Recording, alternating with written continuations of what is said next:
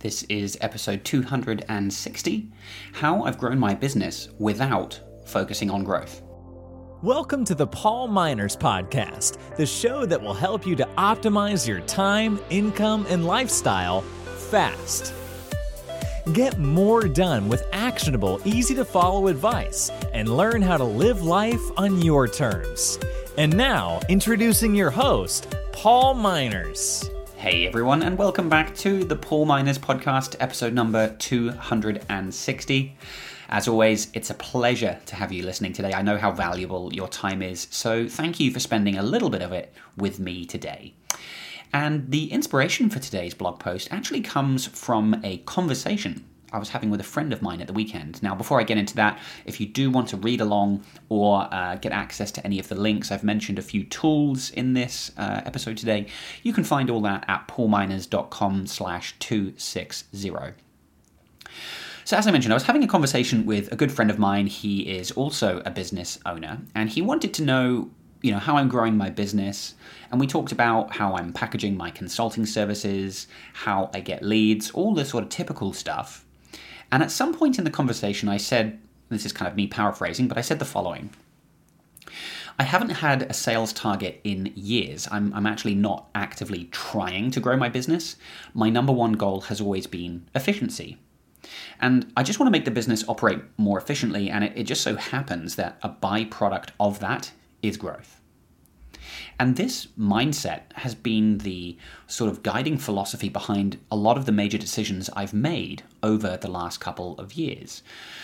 So a few years ago, I, for example, I repackaged my consulting services. I completely reinvented and repackaged how I deliver my Asana and my Pipedrive consulting. And so instead of working on an hourly or a project by project basis, I created my Master Asana and my Master Asana, uh, excuse me, Master Pipedrive programs, which consist of online video training, uh, group coaching, and one on one consulting sessions. And by packaging my service in this way, I can help clients more efficiently. That was the goal. Uh, they don't have to wait, you know, two to three weeks to get help from me because they have access to video training and group calls that will answer their questions immediately. And actually, there used to be a time uh, a few years ago where I, I literally had about a three week waiting period to get on my calendar. And I was really feeling the pressure. Clients would have to wait a long time. Now, if I just flick to my calendar over here, I've got like plenty of availability next week. You know, it, it really doesn't take that long anymore compared to how it used to be uh, to chat to chat to me. And and so the nice side effect of this is that I can now service more clients at once, and this helps me to generate more sales, even though that wasn't really the goal. And it was the same when it came to hiring subcontractors. Uh, I was very apprehensive about doing this for years. In fact, if you go back far enough on my podcast, you can hear me talking about how I don't want to hire anyone, I don't want that responsibility. But I ultimately came around to this idea because I saw it as a way of delivering our services more efficiently. And it would save me time as I'm not the only one doing the work. Not everything is going to fall on me. And again, a useful byproduct of this is that I'm no longer the bottleneck. I can spend more time on marketing the business, which ultimately leads to revenue growth. And whenever I find a tool or a service that I that can help me to do a job more efficiently, I usually get it if, if it's going to result in a net you know uh, increase in efficiency. So whether it's something like TextExpander, which I've talked about many times, you know I use this for sending emails, for storing links and things that I need regular access to, uh, or if maybe it's using something like Zapier to automate a process in my business. The tools I use are the cost of doing business.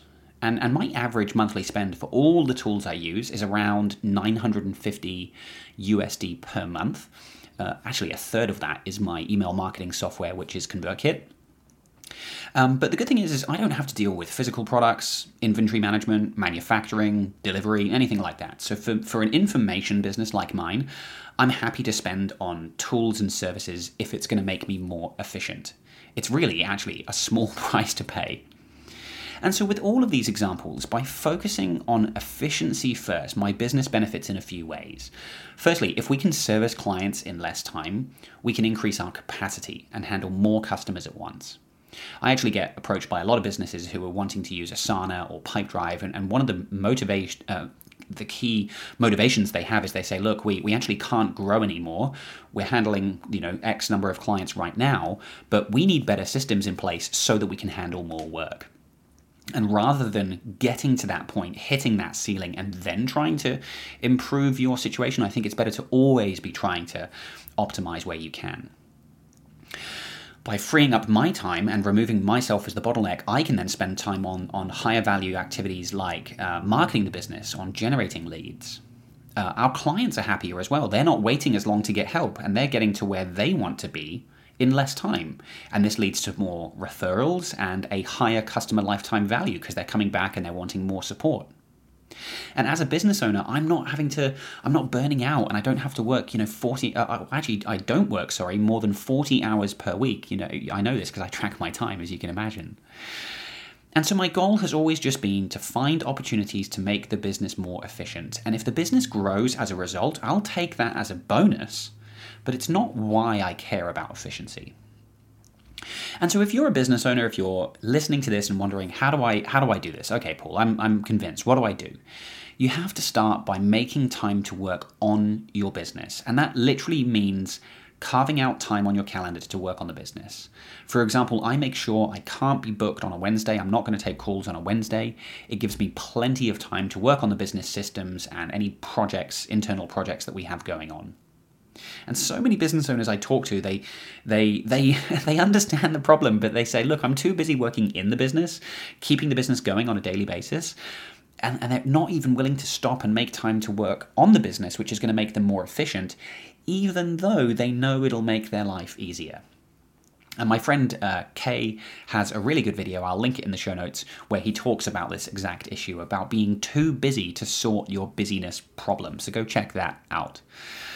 So you have to be willing to make a short term sacrifice in order to benefit over the long run. It's going to take some pain, it's going to take a bit of effort in, in the short term to whatever it is, find those opportunities, make the, the business and the systems more efficient. But ultimately, you are going to get that back in spades. So, if you have any thoughts, questions, comments, feedback for me on this episode today, head on over to the show notes, paulminors.com slash 260. You can leave me a comment there. One more time, thank you very much for listening to this episode today, and I will catch you next time on the Paul Minors Podcast. Thank you for listening to the Paul Minors podcast. Two quick things before I sign off. Firstly, if you enjoyed this episode or if you have any feedback for me, I would love it if you could leave me a review on iTunes. It really helps me to improve the show and it helps the show to get discovered by more people so I can help more people out there.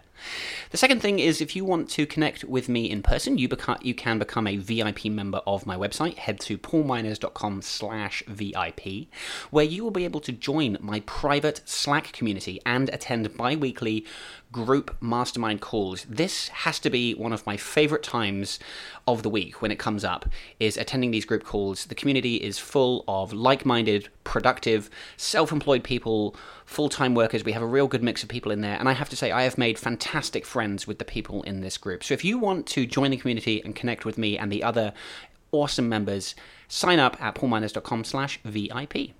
One more time, thank you very much for listening, and I will catch you next time on the Paul Minors Podcast.